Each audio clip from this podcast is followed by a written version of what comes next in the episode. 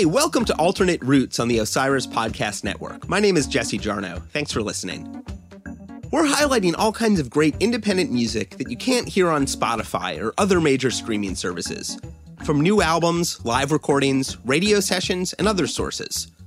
Spotify can offer access to an incredibly wide range of music, but its playlists and algorithms can also have the effect of blending it all into a singular experience that makes it really easy to forget the incredible and diverse range of thriving music scenes around the country and world. You can find more information about all of these tracks at my website, jessejarnow.com. This episode begins with a live recording of one of my absolute favorite live bands, Brooklyn's Oneida, who celebrated their 20th anniversary last year and continue to be so unpredictable and exciting that I try not to miss any of their performances. With their own internal language, you could perhaps describe them as sort of a jammy Brooklyn space rock in the key of O. I miss the days when they staged eight hour improv shows at their Ocropolis studio on the old Williamsburg waterfront and at the All Tomorrow's Parties festivals.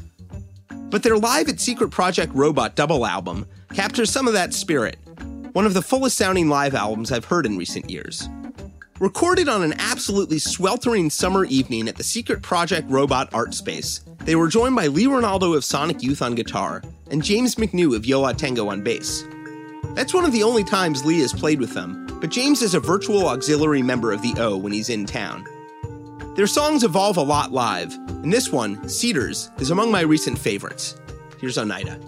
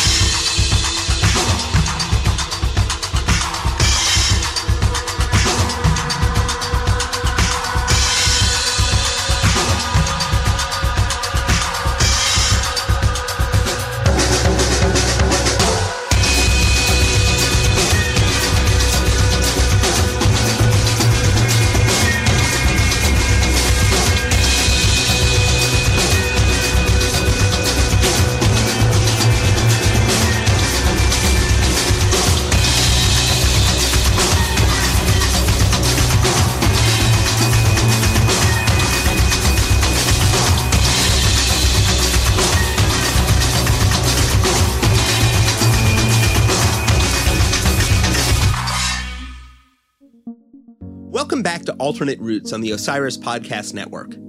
That was the secret drum band with Da Da Da from their debut album Dynamics. Composer and percussionist Lisa Schonberg used to be in the great art punk group Explode into Colors, and now leads the Portland, Oregon based Secret Drum Band. I caught the tail end of one of their recent shows when they were on the East Coast a few months back, which had some of the rigorous feel of a modern percussion ensemble, but also a totally explosive do it yourself basement energy and which sent me back digging through some of Lisa's work, which also includes compositions that mix her percussion with field recordings she made in the Brazilian Amazon. You can find all her stuff over on Bandcamp. Next up is a live radio performance by the LA based harpist Mary Lattimore, who recently relocated there from Baltimore. Performing by herself and in all kinds of collaborations, she's definitely part of a small pool of modern harp players and performs in a wide variety of contexts. I've seen her accompany Gorgeous Loner Folk by Dave Mies of the Tall Firs and improvise along with Yo La Tengo, but also have heard pretty far out improv sets with guitarist Mary Halvorson. Her solo recordings are a bit more celestial. Let's Talk About Your Dead Friends was recorded live at Monty Hall in Jersey City, the venue attached to the freeform independent radio station WFMU, where I also host the Frow Show on Mondays at midnight. Mary says that Let's Talk About Your Dead Friends evolved into The Warm Shoulder, which can be found on her Collected Pieces cassette on Bandcamp. This version can be found on WFMU's Free Music Archive. This is Mary Lattimore with Let's Talk About Your Dead Friends.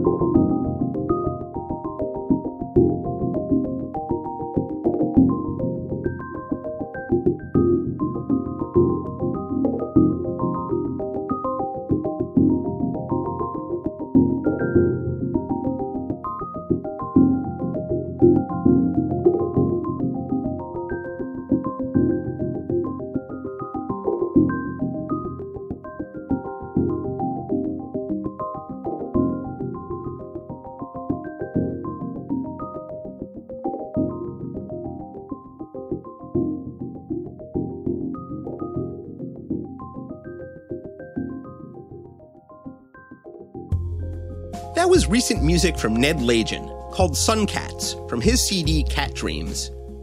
Ned put out a pioneering album of quadraphonic biomusic called Seastones back in 1975 and pretty much disappeared off the face of the musical planet after that. Cat Dreams is the first music he's released since then, which you can only purchase through his website, spiritcats.com, along with a beautiful expanded new version of Seastones. Electronic music fans and Deadheads might remember Ned as a collaborator with the Grateful Dead between 1970 and 1975. Playing on American Beauty and From the Mars Hotel, as well as performing Seastone sets with Phil Lesh and Jerry Garcia during Dead shows in 1974, as well as sitting in with the band on Fender Rhodes. But Cat Dream sounds absolutely nothing at all like Seastones. The tune sort of reminds me a little bit of like the classic Aphex Twin track Nannou, but Cat Dreams itself ranges pretty widely. Over at spiritcats.com, you can also get a sense of what else Ned has been up to with a bunch of new writing and photographs and other art. The last piece of music in today's episode of Alternate Routes is a longer one, by the New York guitar duo Elkhorn. Jesse Sheppard on 12 string acoustic and Drew Gardner on 6 string electric. They're serious spaceheads, and this track, Lion, is the A side to their new Lionfish cassette on Eiderdown Records, which you can also find digitally on Bandcamp. Jesse also helped organize the recent Thousand Incarnations of the Rose Guitar Festival in Takoma, Maryland, which I sorely wish I could have attended, bringing together the post John Fahey diaspora. I like how long and gradually it takes this next piece to unfold into their guitar playing, and I also love that they can obviously shred, but that's not where they choose to go with their power. It's about the space, man. Here's Elkhorn on Alternate Routes.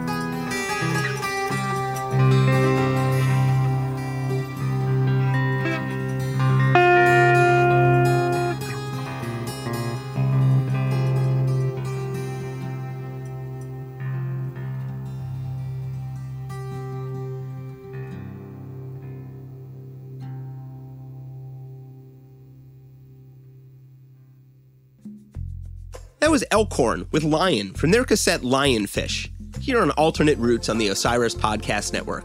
You can find information about all of these tracks at my website, jessejarnow.com, J E S S E J A R N O W.com, and find out about all kinds of other Osiris podcasts at osirispod.com. See you guys next time.